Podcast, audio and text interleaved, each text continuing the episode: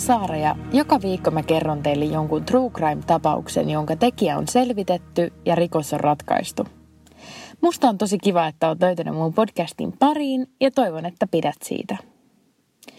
Mikäli sulla on jaksoehdotuksia tai ystävällistä rakentavaa palautetta, niin muuhun voi olla yhteydessä sähköpostilla murha, joka tapahtui at gmail.com tai Instagramissa tilillä murha, joka tapahtui. Podcastille löytyy myös Facebook-sivut, joten jos et ole Instagramissa, niin käy ihmeessä tykkäämässä mun Facebook-sivuista. Mun podcastia voi kuunnella Spotifyssa, iTunesissa ja SoundCloudissa. Tällä kertaa mun tapaus sijoittuu Suomeen, tarkalleen ottaen Imatralle vuonna 2000. Imatra on noin 25 000 ihmisen kotikaupunki Etelä-Karjalassa Lappeenrannan vieressä. Mä en ole itse koskaan käynyt Imatralla, mutta jostain syystä mä aina näen sen mielessäni niin, että siellä on kesä, paistaa aurinko ja ihmiset syövät mansikoita. En osaa sanoa, mistä tämä mieleyhtymä johtuu. Ehkä olen lukenut jostain mansikkapaketista joskus, että se on tuotettu Imatralla. Mä itse tykkään kuunnella suomalaisia tapauksia harvemmin kuin esimerkiksi Jenkeissä tapahtuneita henkirikoksia. Kotimaiset jutut kuulostaa omiin korviin ehkä liian tutulta, ja jos tapaukset sijoittuvat tuttuihin paikkoihin ja seutuihin, se koskettaa ihan eri tavalla. Jos Jenkeissä esimerkiksi Massachusettsissa tapahtuu murha, niin sekin on ehdottomasti hirveää ja surullista, mutta mulla ei ole niin paljon samaistumispintaa paikkaan, jonka nimen lausumiseen mun pitää keskittyä. Suomalaiset tapaukset ovat siis ihan yhtä tärkeitä, ellei jopa tärkeämpiä mulle, mutta mä olen vaan itse aika herkkä. Mä aion jatkossakin kyllä tehdä suomalaisista tapauksista juttuja, mutta harvemmin. Mennään sitten mun ensimmäisen suomalaisen tapauksen pariin. Eveliina Lappalainen oli 14-vuotias tyttö. Hän asui Imatralla äitinsä Eevan ja isänsä Arin kanssa. Hänen isosiskonsa Mia oli jo muuttanut omilleen perheen yhteisestä kodista. Eveliina kävi Kosken yläastetta ja hänen kerrotaan olleen hyvä koulussa ja aktiivinen urheilija. Eveliinan urheilulaji oli tanssi ja tapahtumat saakin alkunsa tanssistudiolta. On marraskuun 14. päivä vuonna 2000. Sää on sateinen ja tuulinen, kun Eveliina Lappalainen lähtee tanssiharjoituksista polkupyöräilemään kotiin. Kello on noin seitsemän illalla.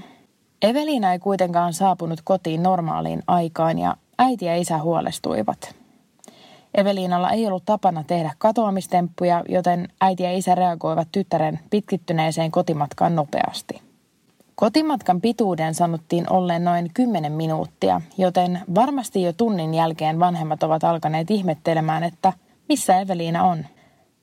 Tämä metsän vierustaa kulkeva kotimatka tanssistudiolta Eveliinan kotiin oli myös samalla tiellä, mitä Eveliina käytti päivittäin päästäkseen kouluun.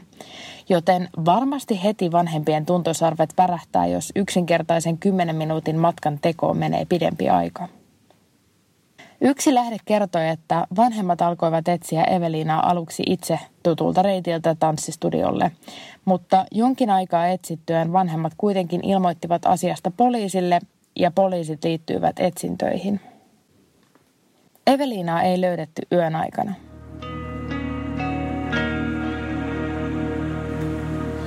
Marraskuun 15. päivän aamu valkeni ja Eveliinan vanhemmat etsivät tytärtään yhä täältä samaiselta reitiltä, mitä he olivat jo edellisenä iltana kolunneet läpi. Mikäli mä ymmärsin oikein, etsinnät olivat siis kestäneet läpi pilkko pimeän marraskuun yön. Lopulta Eveliinan isä löysi ruumiin. Eveliinan eloton ruumis makasi jalankulkijoiden väylän vieressä mutaisessa ojassa. Hän makasi selällään, kasvot kääntyneenä vasemmalle. Hänen toisesta kädestään puuttui sormikas ja ranteessa Eveliinalla oli rikki mennyt rannekello.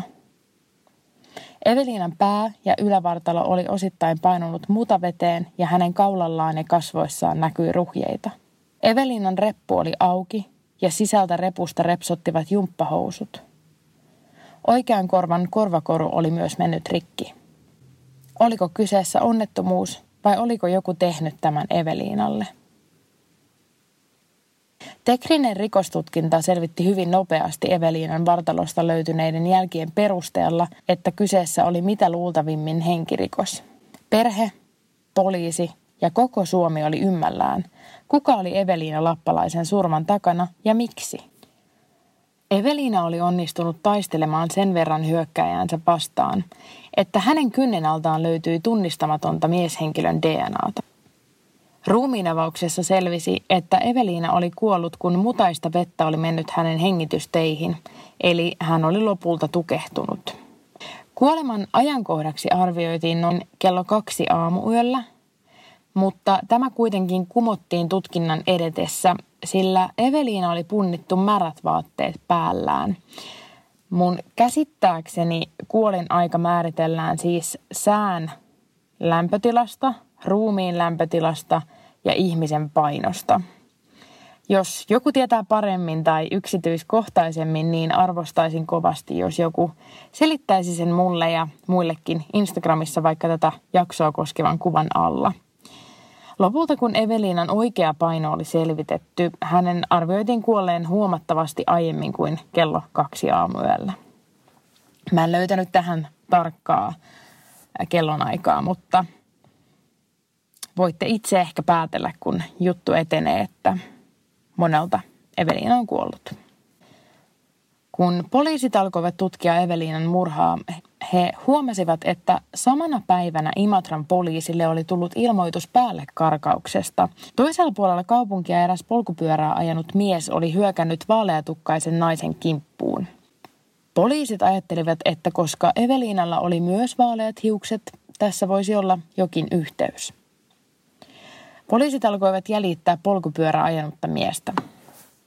Tässä vaiheessa poliisin tietoon tuli, että tämä kuvauksen mies oli hyökännyt itse asiassa useiden vaaleatukkaisten naisten kimppuun ja häntä alettiin pitää vahvana epäiltynä. Poliisi löysi kuvaukseen sopineen miehen joen varrelta pitämästä jonkinlaista leiriä. Miehellä oli joen varrella teltta ja mikäli ymmärsin oikein, hän asui siellä. En tiedä tarkalleen minkälaisesta teltasta on kyse, sillä telttailu marraskuussa kuulostaa aika hurjalta. Toki mies saattoi olla esimerkiksi koditon. Miestä kuulusteltiin ja hän oli hyvin yhteistyöhaluinen ja myönsi käyneensä kaupungilla vaaleatukkaisten naisten kimppuun, mutta kielsi murhanneensa Eveliina Lappalaisen. Mies kertoi hänen joutuneen aiemmin vaaleatukkaisen naisen pahoinpitelemäksi tai lievästi pahoinpitelemäksi ja sen vuoksi halusi kostaa kaikille vaaleatukkaisille naisille. Tämän kuulustelun jälkeen tätä miestä ei enää pidetty Evelin Lappalaisen murhan tekijänä. Mies oli pahoillaan näistä päällekarkauksista ja pyysi anteeksi tekojaan. Poliisi oli saanut tietää, että Eveliina oli eronnut poikaystävästään noin viikko ennen kuolemaansa – Eveliina oli ollut asiasta harmissaan ja maininnut siskolleen, että eihän sitä tiedä, vaikka he palaisivat vielä yhteen jonakin päivänä. Poliisi tutki jonkin aikaa, josko entisellä poikaystävällä olisi osuutta Eveliinan kuolemaan, mutta hyvin nopeasti sekin niin sanottu tutkintalinja suljettiin. Mä en löytänyt syitä, miksi poliisi ei pitänyt näitä ihmisiä enää kuulustelujen jälkeen epäiltynä, mutta oletettavasti heillä on ollut jokin alibi tai poliisit ovat uskoneet heidän viattomuuteen tai jotain muuta vastaavaa. Mua kiinnostaa ihan hirveästi perehtyä Suomen rikostutkimukseen ja aion kyllä jossain vaiheessa selvittää tarkemmin, miten epäiltyjen karsiminen menee ja kuinka paljon rikostutkijoilta tarvitaan esimerkiksi omaa päättelykykyä vai perustuuko kaikki kenties vain johtolankoihin tai todisteisiin. Kului vuosi ja kaksi kuukautta. Eveliina Lappalaisen murhaajaa ei oltu löydetty. Tutkijoilla oli DNA, mutta ei henkilöä, jolle se kuului. Mä olen ollut itse kymmenenvuotias silloin, kun tämä on tapahtunut ja mä muistan tämän Eveliinan koulukuvan. Mä muistan, että tämä sinitaustainen valokuva, jossa hymyilee vaaleatukkainen tyttö, näkyi lehdissä ja uutisissa tosi kauan. Mulle tuli kuitenkin yllätyksenä tätä juttua tutkiessa, että tämän tapauksen selvittämisessä meni näin kamalan kauan, vuosi ja kaksi kuukautta. Poliisit alkoivat rakentaa tapahtumaketjua uudelleen ja alkoivat kuulustella tanssistudiolla olleita urheilijoita ja heidän vanhempiaan ja kaikkia, joita paikalla sattui olemaan sinä iltana. Poliisi haastatteli kahta mopopoikaa, jotka olivat olleet tanssistudion lähettyvillä samaan aikaan, kun Evelina oli poistunut tanssiharjoituksistaan. Kävi ilmi, että tanssistudion viereisessä hallissa oli loppunut sählyharjoitukset ilta seitsemältä. Mä sain tämän tiedon Armania Suomen rikosmysteerit dokumenttisarjasta, että kyseessä olisi ollut nimen, nimenomaan sählyharjoitukset, mutta siinä sarjassa saatetaan muuttaa yksityiskohtia yksityisyyden suojan takia. Muutama lähde mainitsi, että kyseessä olisi ollut lentopalloharjoitukset, joten mä en ole ihan täysin varma, että oliko kyse sählystä lentopallosta vai jostain muusta joukkueurheilulajista. Mutta mä aion nyt tässä mun jaksossa puhua sählystä, koska pitää rajata joksikin urheilulajiksi. Tutkijat kartoittivat, että pyörällä sählyharjoituksista poistuneita ihmisiä oli kaksi. Toisen kotimatka oli aivan eri suunnassa kuin Eveliinan, mutta toinen pyöräilijöistä olisi hyvin suurella todennäköisyydellä lähtenyt harjoituksista samaan suuntaan kuin Eveliina. Tämän pyöräilijän nimi oli Otto Martikainen. Otto kävi samaa Kosken yläastetta kuin Eveliina, mutta oli vuoden vanhempi eli vuotta ylemmällä luokalla. Otto ja Eveliina eivät olleet kavereita, mutta käsittääkseni tiesivät toisensa. Imatra on aika pieni paikka, niin voin kuvitella, että varsinkin nuorison keskuudessa kaikki vähintäänkin tietävät toisensa – Otolla oli hyvä maine ja hänen sanottiin olleen kaikin puolin kunnollinen ja tunnollinen koululainen. Hän harrasti sählyä ja eli vanhempiensa kanssa tavallista perheelämää Imatralla. Poliisit ottivat yhteyttä Ottoon ja pyysivät tätä kuulusteluun. Hetki tämän puhelun jälkeen Oton isä soitti poliiseille ja kysyi, josko vanhemmat saisivat tulla myös Oton kuulusteluun mukaan. Tässä Armanin dokumentissa poliisi kertoo, että tämän puhelun taustalta kuului jonkinlaista valitusta ja vaikerrusta, mikä oli puhelimessa olleen poliisin mielestä hyvin ihmeellistä ja erikoista. Oton ja vanhempien saapuessa poliisilaitokselle kuulusteluihin tämän vaikerruksen syy kuitenkin selvisi hyvin nopeasti. Heti kun kuulustelut alkoivat, Otto Martikainen myönsi itkun ja parun saattelemana tappaneensa Eveliina Lappalaisen. Otto kertoi kuulustelijoille, kuinka ilta oli hänen näkökulmastaan mennyt. Otto oli ollut sählyharjoituksissa, jossa hänellä oli tullut valmentajan kanssa riitaa. Mikäli mä ymmärsin oikein, valmentaja oli lähettänyt Oton jo ennen harjoitusten loppumista kotiin. Mä en löytänyt enempää tietoa, mitä siellä harjoituksissa oli käynyt, mutta Otto sanoo olleensa tästä todella suuttunut. Kun Otto oli lähtenyt sählyhallilta, hän oli huomannut, että sää oli kurja. Mainitsi jakson alkupuolella, että murhailtana sää oli tuulinen ja sateinen. Otto oli lähtenyt ajamaan kotiin suutuspäissään ja kotimatkallaan tarkalleen ottaen Imatran kirkon kohdalla hän oli nähnyt Eveliinan ajamassa pyörällä kotiinsa. Otto oli suutuspäissään muistanut edellisenä tai muutama ilta aikaisemmin käyneen selkkauksen imatralaisessa nuorisotalossa. Oton kaveri oli tapellut Eveliinan kanssa, käsittääkseni siis sanallisesti, ja Eveliina oli haukkunut Oton kaveria huoraksi, josta tälle kaverille oli tullut paha mieli. Sateisena marraskuun iltana Otto päätti kostaa tämän Eveliinalle. Otto käänsi menosuuntansa Eveliinaan päin ja pyöräili noin 400 metriä saadakseen Eveliinan kiinni. Välittömästi kun Otto oli tytön luona, hän oli kaatanut Eveliinan polkupyörän ja lyönyt Eveliinaa naamaan.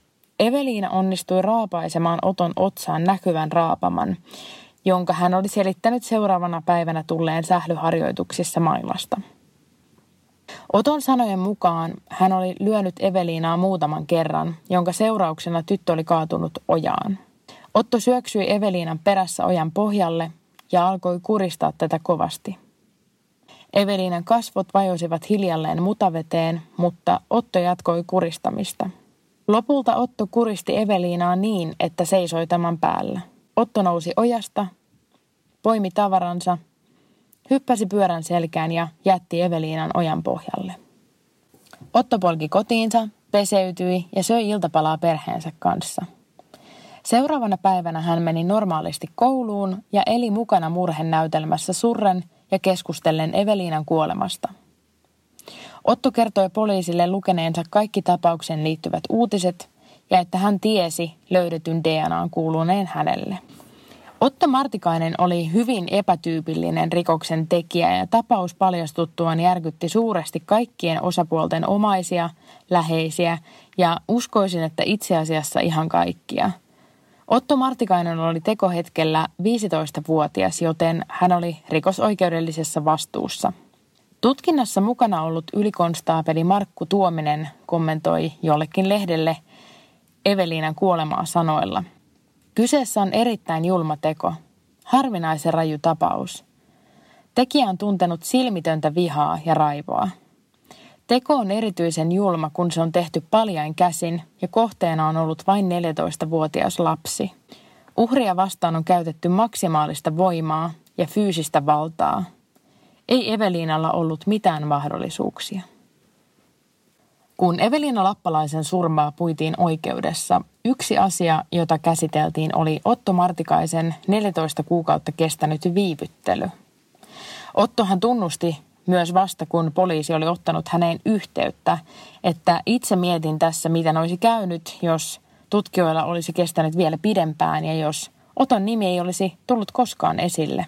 Puolustus koitti vedota Oton kärsineen posttraumaattisesta reaktiosta ja että tunnustuksen viivyttely johtui tästä. Voi hyvin olla mahdollista ja hyvin todennäköistä, että tapettuaan puolivahingossa koulukaverin kärsiikin jonkinlaisesta posttraumaattisesta reaktiosta, mutta se ei silti mun mielestä selitä näin pitkää hiljaiseloa. Vuonna 2002, eli kaksi vuotta Eveliinan kuoleman jälkeen, Otto sai teostaan seitsemän vuotta vankeutta nuorena henkilönä tehdystä rikoksesta, jonka hovioikeus kovensi yhdeksään vuoteen. Lopulta kuitenkin valitusten ja vaiherikkaan prosessin jälkeen Otto Martikaisen tuomion pituudeksi tuli seitsemän vuotta – Korkein oikeus ei nähnyt, että Eveliinan kuolema olisi täyttänyt murhan merkit ja surmaa ei pidetty oikeudessa rikoslain silmin erityisen raakana tai julmana, vaikka teko olikin raaka ja julma. Tämä on siis miltei suora lainaus Ylen uutisesta Otto Martikaisen oikeudenkäynnistä. Eli vaikka mä puhunkin tässä podcastissa tästä tapauksesta murhana, niin teko oli tarkalleen ottaen surma tai tappo. Käsittääkseni Oton tuomitsemisen jälkeen puolustus ja vanhemmat ovat koittaneet muuttaa tuomiota vielä vedoten Oton urheilusuorituksen jälkeiseen ylivirittyneisyyteen ja että teko olisi osittain johtunut tästä. Tätä ylivirittyneisyyttä on ollut kuitenkin vaikea todentaa Oton ollessa vankilassa. Otto Martikainen pääsi ehdonalaiseen heinäkuussa vuonna 2005 ja näin ollen hän suoritti tuomiostaan vain puolet. Eli Eveliina Lappalaisen surmaaja istui teostaan vankilassa kolme ja puoli vuotta. Tämä tapaus löytyy myös suomalaisesta kulttuurista. Paula Vesalan ja Mira Luodin pmmp yhtyeen kappale Kovemmat kädet on kirjoitettu Eveliinan kuolemasta. Laulussa naiset laulavat muun muassa näin. Piirongin päällä vanha koulukuva – hopeareunainen ja haalistuva. ja tahtoi saada kaikki hymyilemään. Rukoilin, että annat enkeleitä siivillä suojaamaan. Oi ethän heitä hämärään iltaan, lasta yksin kävelemään. Silloin kun ensi lumi taivaassa synnytetty maahan suli, hän ei tullutkaan illalla kotiin. Mä en tiennyt itse, että tämä kappale on kirjoitettu Eveliinan tapauksesta ja tämä on saanut ainakin mun korvissa ihan uuden syvyyden ja merkityksen, vaikka olihan tämä koskettava kappale jo ennestäänkin. Myöskin suositun suomalaisen rikossarja Sorjosen käsikirjoittaja Miikko Oikkonen on sanonut, että kun aloin suunnitella Sorjosen tarinaa, yksi lähtökohta oli Eveliina Lappalaisen surma Imatralla. Sorjonenhan sijoittuu siis Lappeen rantaan eli Imatran naapurikaupunkiin. Kiitos, että kuuntelit mun podcastin neljännen jakson. Mä laitan podcastin Instagramiin jaksoa täydentävää tietoa, eli mikäli jakso kiinnostaa syvemmin, niin tervetuloa sinne tutkimaan ja keskustelemaan jaksosta. Tirin löytää nimellä Murha, joka tapahtui. Mun nimi on Saara ja ensi keskiviikkona käsittelyssäni on taas jokin toinen murha, joka tapahtui.